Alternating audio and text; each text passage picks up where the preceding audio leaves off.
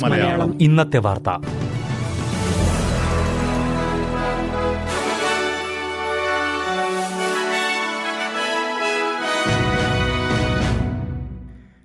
നമസ്കാരം.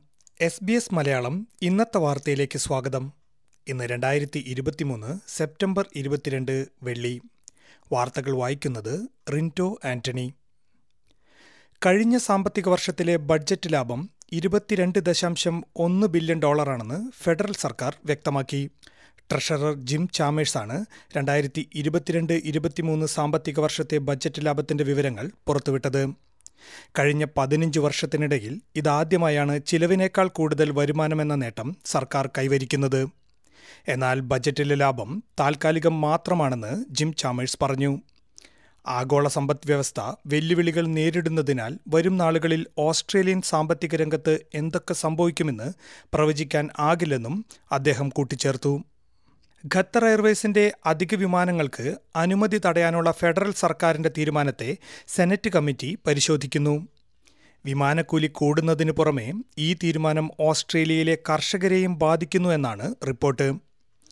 ശീതീകരിച്ച ബീഫ് ആട് എന്നിവയുടെ കയറ്റുമതിയെ തീരുമാനം പ്രതികൂലമായി ബാധിച്ചുവെന്നാണ് കർഷകരുടെ ആരോപണം. മിഡിൽ ഈസ്റ്റിലേക്കും വടക്കേ ആഫ്രിക്കയിലേക്കും ശീതീകരിച്ച മാംസം കയറ്റുമതി ചെയ്യുന്നതിൽ വലിയ പങ്കാണ് ഓസ്ട്രേലിയ വഹിക്കുന്നത്.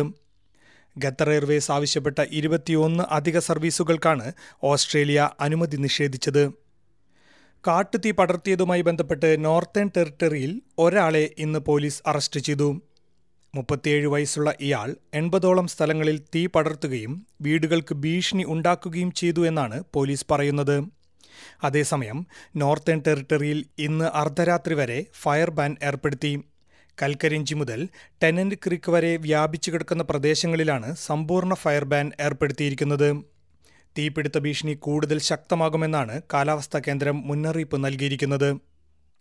ഓസ്ട്രേലിയയിൽ റോഡപകടങ്ങളിൽ മരിക്കുന്നവരുടെ എണ്ണം കൂടുന്നതായി റിപ്പോർട്ട്. കഴിഞ്ഞ മാസം മാത്രം റോഡപകടങ്ങളിൽ നൂറിലധികം പേർ മരിച്ചതായാണ് കണക്കുകൾ. രണ്ടായിരത്തി പതിനെട്ടിന് ശേഷമുള്ള ഏറ്റവും ഉയർന്ന നിരക്കാണിതെന്ന് ഫെഡറൽ ഗതാഗത വകുപ്പിന്റെ കണക്കുകൾ പറയുന്നു. ന്യൂ സൗത്ത് വെയിൽസിലും സൗത്ത് ഓസ്ട്രേലിയയിലും സൈക്കിൾ ഓടിക്കുന്നവരും കാൽനടക്കാരും ഉൾപ്പെടെ റോഡ് അപകടങ്ങളിൽ മരിക്കുന്നവരുടെ എണ്ണത്തിൽ ഇരുപത് ശതമാനത്തിന്റെ വർധനവാണ് രേഖപ്പെടുത്തിയിരിക്കുന്നത്.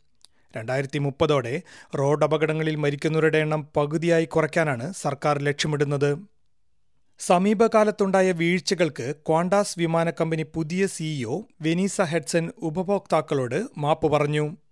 യാത്രക്കാരുടെ വിശ്വാസം വീണ്ടെടുക്കാൻ ക്വാണ്ടാസ് ബാധ്യസ്ഥരാണെന്നും പുതിയ സിഇഒ കൂട്ടിച്ചേർത്തു. ക്രമക്കേട് സംബന്ധിച്ച ആരോപണങ്ങൾ വിശദീകരിക്കാൻ മുൻ സിഇഒ അലൻ ജോയ്സ് സ്ഥാനമൊഴിയുന്നതിനു മുൻപ് സെനറ്റ് കമ്മിറ്റിക്ക് മുമ്പിൽ ഹാജരാകേണ്ടി വന്നിരുന്നു. റദ്ദാക്കിയ വിമാന ടിക്കറ്റുകൾ വിറ്റ സംഭവത്തെ തുടർന്ന് അലൻ ജോയ്സിന്റെ ഇരുപത്തി ഒന്ന് ദശാംശം നാല് മില്യൺ ഡോളർ ശമ്പളത്തിന്റെ പകുതിയോളം തടഞ്ഞുവെക്കുമെന്ന് ക്വാണ്ടാസ് നേരത്തെ വെളിപ്പെടുത്തിയിരുന്നു. ഇതോടെ ഇന്നത്തെ വാർത്ത സമാപിക്കുന്നു. ഇനി കൂടുതൽ വാർത്തകളും വിശേഷങ്ങളുമായി ഞായർ വൈകുന്നേരം ആറു മണിക്ക് വീണ്ടും വരാം. ഇന്നത്തെ വാർത്തകൾ വായിച്ചത് റിന്റോ ആന്റണി.